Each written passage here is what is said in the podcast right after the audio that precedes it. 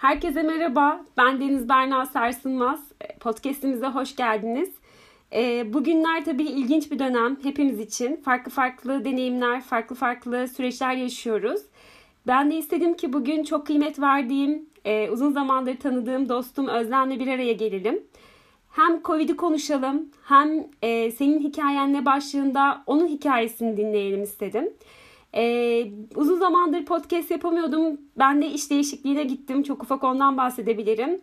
Yaklaşık 4 ay öncesindeki podcastimde Adeko'da çalışırken şu an farklı bir firmada, keramikte devam ediyorum. Benim için de değişim ve dönüşüm orada başladı. Şimdi Covid ile birlikte tabii farklı dönüşümleri konuşuyor olacağız. Ben çok kısa, hızlıca kendim bu sürecimden bahsedip Özlem'e geçmek istiyorum hemen. Özlem'cim hoş geldin. Nasılsın? Hoş bulduk Berna'cığım. İyiyim. Sen nasılsın? İyiyim ben de. Çok teşekkür ettim. Biz zaten halihazırda konuşuyoruz sürekli. Ama istedim ki bugün senin hikayeni farklı farklı insanlar da duysun. Bu hikayenden ilham alsın. Onların da dönüşüm yolculuğuna senin de faydan olsun istedim. O anlamda tekrar teşekkür ediyorum. Hoş geldin diyorum. Hoş buldum. Ben çok teşekkür ederim davet ettiğin için. Seninle zaten hani sürekli uzun sohbetler yapıp konuşurduk. Şimdi bunu farklı bir platformda yapıyor olmak beni açıkçası birazcık heyecanlandırdı. Ama seninle beraber olmak çok güzel. Ben ilham almayı çok seviyorum. İnşallah birilerine de ben ilham alırım. Çok mutlu olurum da bundan. Ben ne yapıyorum'a gelince, ben 2006'dan beri İstanbul'da yaşayan, kurumsal hayatının içinde olan, ama bir zaman bir yandan da kendini arayan, bu yolculukta eğitim alan, eğitim veren biriyim. Anlam arayışındayım aslında ben de herkes gibi. Bir şekilde kendimi arıyorum. Dolayısıyla bu süreç de zaten tam da bana uygun bir süreç oldu. Covid bana iyi geldi. Aslında Özlem şöyle, dediğin gibi biz seninle sürekli her sohbetimiz bu tarz sohbetler olduğu için biliyorum, yakından da şahidim. Dediğin gibi gerçekten Covid dönemi her anlamda insanların ciddi anlamda yolculuğu oldu kendine. Çünkü ne oldu? Herkes evlerinde kaldı. Kendini daha fazla dinleme, kendine daha fazla vakit ayırma şansı elde etti. Ve ister istemez ciddi anlamda kapalı kapılarımızı açmak zorunda kaldık. Yani insanların yapamadığını aslında bir virüs yaptı diyebiliriz. Bu çok an haklısın. Kesinlikle ben açıkçası şükür tarafındayım. Hiç aman Allah'ım nasıl böyle bir virüs yaşıyoruz, neler yaşıyoruz vesaire demedim. Aksine dedim ne güzel insanlar ve ben dahil olmak üzere uzun zamandır bakmadığımız kendine bakmaya başladık. Bu çok kıymetli bir şey. Hem fiziki olarak hem psikolojik olarak ikisi de çok kıymetli, çok bütünsel. Bu anlamda senin hikayene döndüğüm zaman ben aslında daha koronanın K'si bile yokken aslında senin yolculuğunun, senin içsel yolculuğuna şahit olanlardanım. Biraz bundan bahsetmeni rica edeceğim senden. Covid öncesi süreç nasıldı? Bu Covid ile beraber bu içsel yolculuk nasıl evrildi? Biraz bize bundan bahsedebilir misin? Tabii ki de seve seve bahsederim. Aslında benim yolculuğum senin dediğin gibi çok yakın dönemde olmadı. Ben yaklaşık 2 senedir bir dönüşümün içindeyim. Üstelik ben bu değişime direndikçe fark ettim ki çok zorlanmışım. Şimdi geriye dönüp baktığımda bunu fark ediyorum. 2 yıldır benim yapmak istemediğim bir şeyi hayat bana yaptırdı. Çünkü aslında olması gereken buydu. Ben olayın içindeyken bunu göremiyordum ve direniyordum. Değişime direniyordum bir yandan. Hayatla akamıyordum. Direndiğim için de canım çok yanıyordu. Ama öyle bir an geldi ki hayatım 180 derece değiştirildi ya, tam da öyle bir şey oldu. Bildiğim bütün doğruların yanlış, yanlışların doğru olduğunu fark ettim. Bütün çevrem değişti. Aslında bütün çevrem değişmedi. Uzak olduklarımın ne kadar yakın olduğunu fark ettim. Benim açımdan inanılmaz bir içsel süreçti. Ve kendimi buldum. Yani ben kendime çok uzaklaşmışım farkında olmadan. Bu hayatın koşturmacasında, kurumsallığın gölgesinde kalmışım. Ve kendimi ararken aslında kendimden hep uzak kalmışım. Bu yaşadığım, kendi hikayemde yaşadıklarım beni bambaşka bir yere çevirdi. Tam böyle evet ya çok iyi derken Covid patladı. Covid patlayınca bir anda evlere girmek zorunda kaldık. Bu tabii çok alışık olduğumuz bir şey değil mi? Yani ki ben çok gezen biriyim. Her fırsatta böyle bir planım, bir programım vardı. Aynı senin gibi biliyorsun. Evet. Yani benim mesela Nisan ayına ve Mayıs ayına uçak biletlerim vardı. Ben Mayıs'ta bir eğitime gidecektim ama hepsi kaldı. Yani aslında bizim yapmak istediğimizi ama yapamadığımızı hayat bize bir şekilde yaptırtmak zorunda kaldı. Hep planlar yapardık. İşte evde olsam şunu yapacağım, evde olsam bunu yapacağım derdik. Bir anda o konumun içinde bulduk. Yani çok enteresan geliyor bana birazcık süreç. Ben normalde hani 7.30-5 çalışan, kurumsal hayatı olan biriyim. 7.30'da benim ofiste olmam için 6.30'da evden çıkıyor olmam lazım. Ama şu anda evdeyim. Ve ben 40 gün sonra ilk defa dışarıya çıktığımda çok enteresan hissettim kendimi. Çok acayip bir dünya vardı. İnsanların hepsinde maske, ellerinde eldiven vardı ve markete gittim. Yani gittiğim yerde market, başka bir yer bile değil. Herkes birbirinden uzak duruyordu. Çok üzüldüm bir kere bu görüntüye. Çünkü ben evde kendime öyle bir izole hayat yaratmışım ki dışarıda olup bitenin farkında değilmişim. Ve eve geldiğinde şunu hissettim. Gerçek hayat hangisi? Bizim alışık olduğumuz, bunca yıldır alışık olduğumuz hayat dışarıdaki hayat mı, yoksa benim evin içindeki korunaklı alanım mı gibi hissettim. Gerçekten de hani birçok arkadaşım şey modunda, çok sıkıldık, çok bunaldık modunda. Ben o aşamada değilim açıkçası. Tabii ki de endişelerim var. Ne oluyor, ne bitiyor dışarıda, ne zaman normal hayatımıza döneceğiz, ne zaman sarılacağız, o kahve keyiflerine nasıl devam edeceğiz, bunların hiçbirini bilmiyorum. Ama bir taraftan da kendi içime döndüğüm için de hani uzun zamandır ertelediğim şeyleri yaparken bulduğum için de açıkçası hoşnutum. Ben de şükür tarafındayım.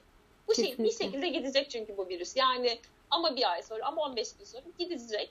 Gittiğinde ne kalacak orada? Bu denizin alıp hani pisliğe götürmesi gibi gerçekten ben merak ediyorum. Ben kendi adıma çok şükrediyorum. Ben de çok şey dönüştürdüm süreç. Süper. Ya aslında şöyle değil mi Özlem? Yani günün sonunda hani COVID şu an bizim canlı yaşadığımız bir acı örneği ama zaten insanın gelişmesi için aslında bu birazcık tohum hikayesi diyorum ben. Yani siz bir tohumu toprağa ekmeniz yetmiyor. O toprağa birazcık stres vermeniz gerekiyor ki o tohum yeşerebilsin. Bu çok net. Aslında ne kadar o doğanın o öğretisi nasıl insanın hayat öğretisiyle entegre. Şimdi ne oldu? Bu hepimiz için, tüm düzen için aslında bir öğreti oldu. Şanslı olanlar bunun artı yanına odaklanıp yol alacaklar. Şanssız olanlar bunun kaygısını daha da arttırıp kendilerine hem psikolojik bir travma yaratacaklar hem de dönüşümlerini maalesef engellemiş olacaklar. Bu açıdan umuyoruz tabii tüm insanlık bu anlamda güzel öğretiler alsın ve ilerlesin. Çünkü dediğin çok doğru, virüsün topluma öğrettiği bambaşka bir şey var. Bireylerin bu virüsün etkisinden aldığı, bu acıdan aldığı şey çok başka. Toplumu nasıl etkiledi, nasıl bir dönüşüm olacak? Artık yani şu an bile firmalar bütün her şeyini topluma, insana fayda şeklinde yönetiyor. Artık pazarlama faaliyetleri bile bunun üzerinden kuruluyor. Artık toplum artık doğayı dinleyecek. Bu çok kıymetli bir şey. Önemsenmeyen, o hoyrat davranılan doğaya artık daha kıymet verilir hale gelecek. Çünkü bu bize şunu öğretti. Nefes dedik. Nefesi eğer sen ormanları yok edersen nefes denilen şey ortadan kalkacak. Yani bu anlamda ben cidden çok seviniyorum. Yani gerçekten doğayı çok seven bir insan olarak en azından bu farkındalığın toplumda oluşuyor olmasından çok mutluyum. Bir yandan da baktığımız zaman bu şunu da öğretti gibi geliyor bana. Özlem, sen bu konuda ne düşünüyorsun? Gün sonunda hani bizler belirli yaşlardan sonra artık hani bir insan 30'larına geldiği zaman aslında acının çok kıymetli olduğunu öğreniyorsun. Çünkü sana bir şey öğretiyor. Ama sen de öylesindir muhtemelen. Ben 30 öncesi dönemime, şu 25'lerime falan baktığım zaman acı varsa aman Allah'ım ben dünyanın en şanssız insanıyım. O kadar talihsizim ki benim başıma bu geldi. Her şey benim için çok kötüydü. Şimdi baktığım zaman oha diyorum, süper. Yani ben bunu yaşıyorsam benim burada öğreneceğim bir şey var ve ne kadar şanslıyım ki diyorum. Bu kadar genç yaşta benim başıma bu geldi ve bunu öğrenme fırsatım oldu diyorum. Yani bu virüs birazcık o anlamda bizim bu düşündüğümüz, hep konuştuğumuz aslında şeyin toplumun tüm bölümlerine ortak paydasında yaşanmış ortak bir acı. Yani o anlamda bir komün bir durumu var. Ama senin fikrini merak ediyorum bu konuda. Sen ne düşünüyorsun? Bu acının olgunlaştırma süreci, insanların gelişimine olan etkisi, bundaki bakış açın nedir? Yani sana çok katılıyorum ama bir yandan da şunu fark ediyorum. Gerçekten bir birlik, bir dayanışma halinde de görüyorum hepimizi. Biz bence hepimiz birbirimize o kadar uzaktık ki, herkes o kadar bireyselliğinde kayboluyordu ki. Ben bu süreçte şu anda hepimizin birbirimize yakınlaştığımızın farkındayım. Şimdi Instagram'a giriyorsun, herkes canlı yayın yapıyor ve bildiği ne varsa aktarmaya çalışıyor. Bu bana çok kıymetli geliyor çünkü herkes bilgi saklıyordu daha öncesinde. Ben kendi hayatımda etrafımdaki çok insanda gördüm. Eğitim alıyorum. eğitimi veren kişi o bilgiyi yeteri kadar aktarmıyor. Diğer eğitime gelmem için bilgi saklıyor bir şekilde. Ben de bilginin paylaşıldıkça çoğaldığına çok inanıyorum. Dolayısıyla o beni çok rahatsız eden bir şeydi. Şu anda herkes bir paylaşım platformu açılmış durumda. İnanılmaz geliyor ve çok mutlu oluyorum. Çünkü bendekini sana aktarırsam, bu sana dokunursa sen de başkasına dokunacaksın. Kelebek etkisi tüm dünyayı etkileyecek böylece. Ve çok enteresan hakikaten Türkiye değil tüm dünya şu anda bu virüste uğraşıyor. Bu çok acayip geliyor. Yani ilk defa bir olduk. Şükrediyorum. Gerçekten şükrediyorum. Özlem çok ilginç değil mi ama? Yani aslında bir dönem bakıldığında ekonomik sistemler ya da siyasi otoriteler ya da ekonomi diyelim aslında daha böyle insanların bireyselliğine odaklıydı. Ya da bakıldığında kişisel gelişim öğretilerine baktığımızda şu son dönemde gündemde olan insanlara birey olun dendi. Ama bir virüs geldi bize dedi ki hayır dedi bildiğiniz o birey olmak değil sizin dayanışmaya ihtiyacınız var sen tek başına bir birey olarak var olamazsın dedi. Aslında ne kadar ilginç değil mi? Yani ya da mesela ben şeyi de şu aralar gözlemliyorum. Şimdi ben daha böyle İstanbul'da şanslı sayıyorum kendimi. Bir mahalle kültüründe yaşıyorum ve onun dokusunu hala hissediyorum ama burada bile biz ufak ufak o dokuyu kaybetmiştik. Yani büyükler ölmeye başladıkça, onları bu dünyadan göç ettikçe bu dünyadan onlar. Biz bunu hissetmiyorduk ama bir virüs geldi. İnanılmaz derecede bir yine paylaşma, yine dayanışma noktasına geldik. Gerçekten ilginç bir dönem o anlamda Özlem. Katılıyorum söylediklerine. Yani aynen öyle. Bu mahalle kültürü konusuna da değinmek istiyorum. Şimdi ben sene başında yeni bir yere taşındım. Dolayısıyla bilmediğim bir yere. Aslında 2006'dan beri İstanbul'dayım ama ben kaç tane ev değiştirdiysem hiç komşuluk kavramı yoktu. Oysa ben küçük bir yerde büyüyen bir çocuktum. Yani benim annemlerin oturduğu yerde hala da vardır. İnsanlar teklifsiz birilerine gelip ben sana kahveye geldim gelebilirler ya da limon verir misin diyebilirler. Ben bunu gerçekten şu 14 senede hiç yaşamamıştım. Hiç böyle bir kültür bilmiyorum. Benim etrafımda yoktu en azından. Merhaba derdik asansöre bindiğimizde. İyi misiniz? Bu kadar yani. Başka hiç ilişkiler ileriye giremiyordu. Şimdi ben bu süreçte şunu deneyimliyorum. Bu yeni komşularımla beraber herkes o kadar dayanışma içinde ki mesela benim karşı komşum markete gidiyor. Bir şeye ihtiyacım var mı diye kapımı çalıyor. Çünkü ben çıkamadığım için ya da o çıkmadığı için bana bir şey almayı teklif ediyor. Bundan çok mutluyum. Gerçekten o dayanışmayı şu anda hissediyorum. Geçenlerde hatta 23 Nisan'da bu kutlamalarda evden çıkamadığımızda İstiklal Marşı'nı balkonlarda okuduk. Karşı apartmanımızda bir kadın, tanımadığım bir komşum diye bağırdı İstiklal Marşı'ndan sonra. Komşular sizi çok seviyorum diye bağırdı. Ya düşünsene. Ne kadar hiç kıymetli. Biri, aynen öyle sizi seviyorum diye böyle bağırıyor mahallede. Çok hoşuma gitti. Gerçekten bu böyle değişik bir süreç. Dilerim farkında oluruz, almamız gerekenleri alırız ve bu düzlükten öyle çıkarız. Diğer şeyine gelince de acı büyütür mü? Acı kesinlikle çok büyütür. Biz acıdan kaçıyoruz. Acıya yakalanmamak için hep o kapıları kapatıyoruz. Ama bir şekilde yüzleşmen gerekiyorsa, olması gerekiyorsa bunu hayat senin için yapıyor. Bunu ben çok net yaşadım. Yani sen de çok iyi biliyorsun. Kesinlikle. Ben kaçtım. Kaçtıkça kendime yakalandım. Günün sonunda evet yüzleştim. Çok canım yandı. Ve dedim ki bu tünelin ucu yok yani. Işığı görmüyorum ben. Çıkamayacağım dediğimi de hissettim. Ama tünelden çıktım. Şu an o tünelde değilim. Onun için yaralarımı da çok seviyorum. Hiçbir şeyde değişmem. İyi ki olmuşlar. Çünkü beni şu andaki halime getirmişler. O zaman olayın içinde yaşarken, o resmin içindeyken çok canın yanıyor. Ve diyorsun ki ya niye bu benim başıma geldi? Neden ben bunu yaşıyorum? Ben kötü biri değilim diye böyle kendini avutuyorsun. Ama olayın etkisi geçtiği zaman, senin acın dindiği zaman geriye dönüp baktığında diyorsun ki evet bu olması gereken bir şeydi. Sadece benim buna cesaretim yoktu. Cesaretim olmadığı için bir şekilde hayat bana bunu getirdi. Çünkü düzen böyle. Aynen. Ben yapamıyorsam benim kabul veremediğimi, benden büyük bir güç var çünkü ben ona inanıyorum. O güç yaptırıyor sana. Kesinlikle, kesinlikle. Yani gerçekten çok ilginç. Yani denge bir noktada.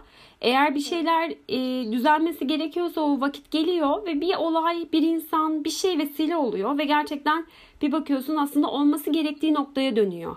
Yani şu anki durum gibi. Yani bakıldığında düzende hoyratça giden bir süreç vardı. insanların, bireylerin, toplumların gerçekten ciddi anlamda gelişmesi, değişmesi gereken noktalar vardı. Ama kimse buna cesaret edemiyordu.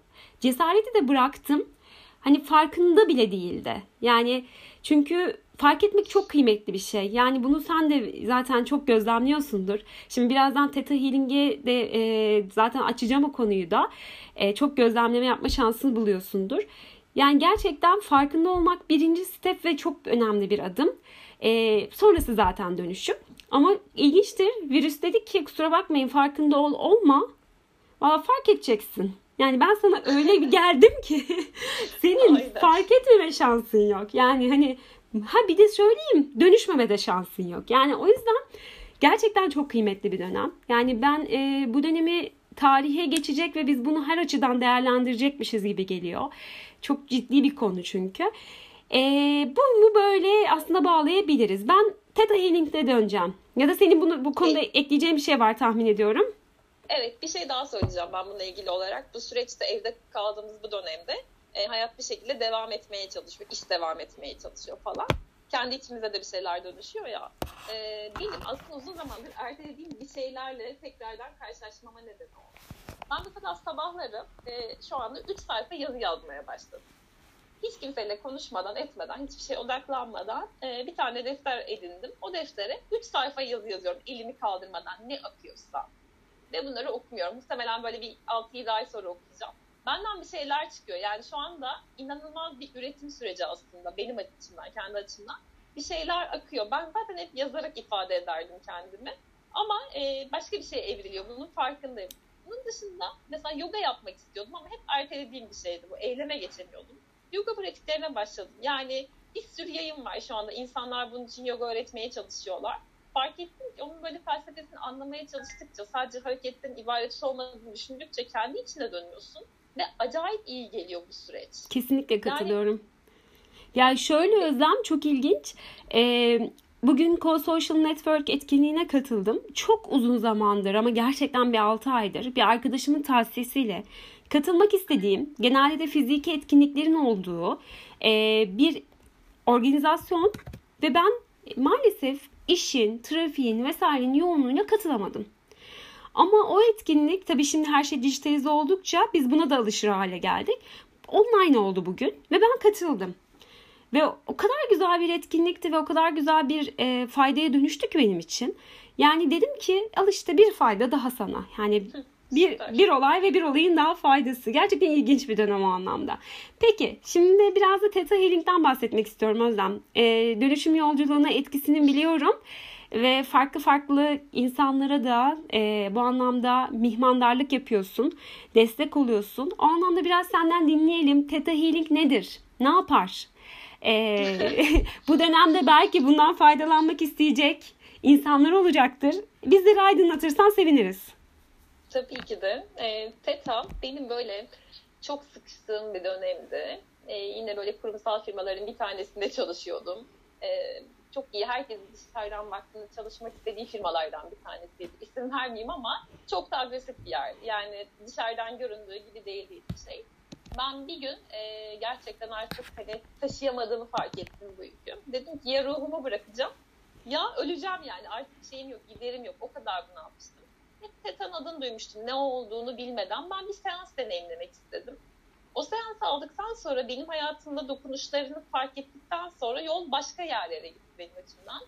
Theta Healing ne dersen de aslında bir nevi bir meditasyon tekniği. Biz günlük hayatta hep böyle beta seviyesinde yaşıyoruz. Bir yerlere yetişme telaşımız, koşturmacalarımız hepsi beta. Theta'da böyle uyumadan hemen önceki ya da uyandıktan hemen sonraki o hafif mahmurandaki zihnimizin durumu. Zihin orada çok açık bir şeyleri hatırlamaya, çözümlemeye. Ben ne yapıyorum'a gelince Theta Healing tekniğiyle normalde zihni o seviyeye indirgeyip seni üzen, sıkan, bunaltan, engelleyen bir inancın varsa bunu bulup dönüştürmeye yarayan bir teknik diyebilirim kısaca. Ben o seansı aldıktan sonra benim hayatımda hakikaten çok etkisi oldu. Hem iş anlamında hem ilişkiler anlamında. Bir şeylere dokunduğunu fark ettim ve dedim ki ya ben bu eğitimi alayım, öğreneyim, kendi kendime yaparım dediğimi hatırlıyorum.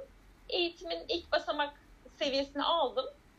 kendi üzerinde çalışıyorum. Hayat böyle her şey yoluna gitmeye başladı. Bir şeyler düzeliyor ama anlamıyorum da nasıl düzeldim. Gerçekten o dönem bunun idrakında değildim.